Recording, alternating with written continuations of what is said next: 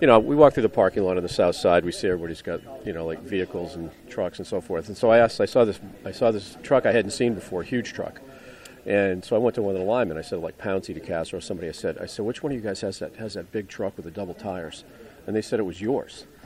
So what's a running back doing with a big truck? I mean, right? I would think that's a lineman thing that you guys would want something sleek, you know, like a BMW, something along those lines. What's the what's the what's the reasoning? Uh, man, being from being from Mississippi, uh, back on back on those country roads, man, it's uh, not too great a pavement. So, uh, you know, being an outdoorsman and you know hunting a, hunting a fish a pretty good bit. You know, the trucks is the only transportation for me, so uh, You don't want to get stuck, right?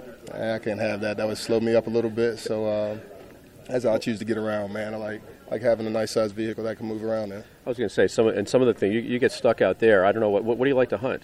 Uh, big duck hunter, deer hunter, and um do a little bit of fishing here and there, but uh, mainly duck and deer. What's dangerous out there? In other words, when when when you're out there, snakes, alligators, none of that stuff. petrified of snakes, man. Like uh, that's probably the, the scariest thing in the woods, I think.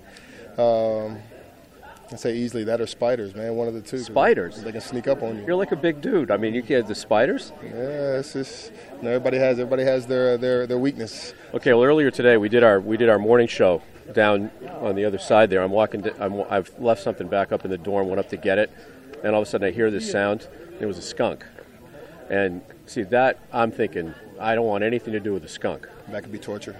That could be torture, man. Uh, might might stick on you for a little bit. We had a dog that got sprayed by a skunk once, but but this would have been like 50 years ago when I was a kid, and uh, and I can't, you know, the old tomato juice thing and Right. stuff. So a skunk would scare you, right? Uh, yeah, I, I'd have to go the opposite direction of the skunk for sure. Try to steer clear. All right, watch out for those spiders. Thank you, man.